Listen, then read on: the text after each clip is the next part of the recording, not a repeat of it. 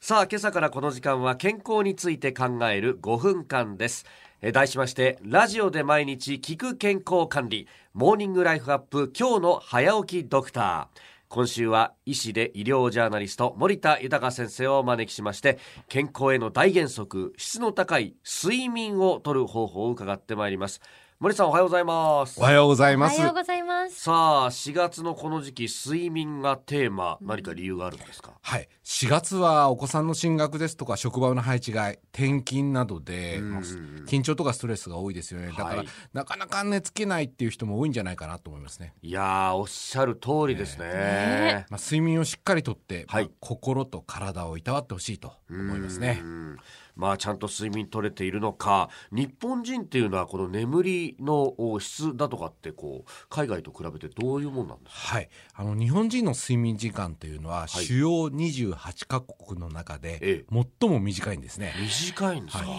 男性が6時間30分女性が6時間40分なんですねおーで主要28カ国の平均がだいたい7時間7分とか7時間26分ですからー30分以上も短いんですなるほど飯田さんとか新庄さんは何時間ぐらい寝てらっしゃいますかいや4時間から多分5時間ぐらいの睡眠だと思うんですけどまあなんといってもですね朝遅くとも3時半に起きなきゃなんないんですよ。まあ、一般的に3時起きの人っていうのは睡眠時間短いですよね。まあはいそうですねあの一般の家庭人の人はやっぱええり10時11時まで起きてますからそれと一緒に生活を合わせなきゃいけないっていそうことなんですよね。だからまあ一人暮らしするってのもいいかもしれませんけどね。なるほど。いや、ちょっと待って待って。 それじゃ家庭が崩壊するっていう。新業さんは私も頑張れば6時間眠ることができるんですけど、うんなんだかんだで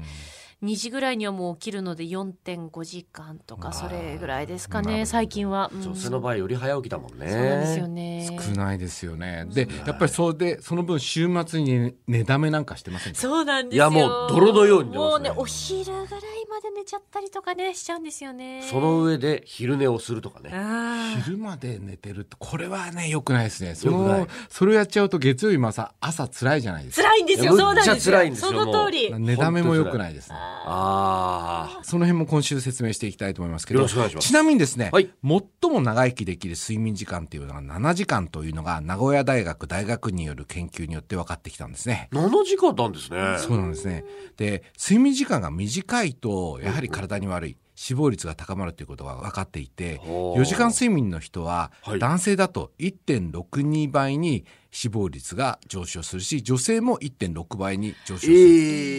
ーだちょっと興味あるのは、はい。それより長く寝てる人、例えば10時間ぐらい寝てる人の死亡率はもっと上がるんですね。え1.7倍とか、女性だと1.9倍上がると。え、10時間睡眠の人。はいだからそうなんですか。あのー睡眠不足でもいけないし、はい睡眠が長すぎてもいけないと。えー。まあ、7時間が基本的な原則ということなんですね。えちょっと待ってそしたら私普段4時間なのに休日は10時間以上だと両方まずいってことですか、ねう。ん、両方まずいですね。ええー何倍になるか今ちょっと計算はできませんけれいやーど、本当なかなかまずい状況まが。ずい状況そう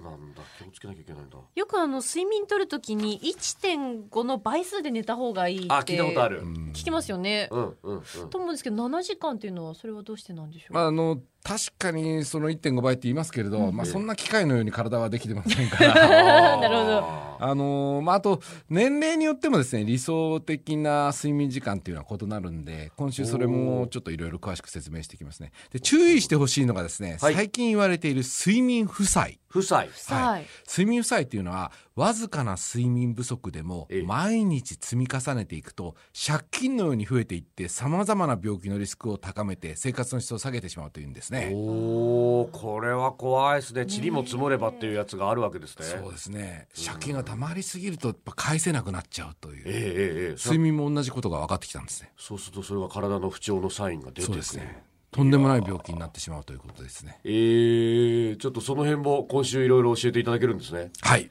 よろしくお願いいたします。特に睡眠負債の返し方っていうのはすぐにでも聞きたいと思いますが、えー今週1週間は医師で医療ジャーナリスト森田豊先生とお送りいたします明日もよろしくお願いしますよろしくお願いいたします。す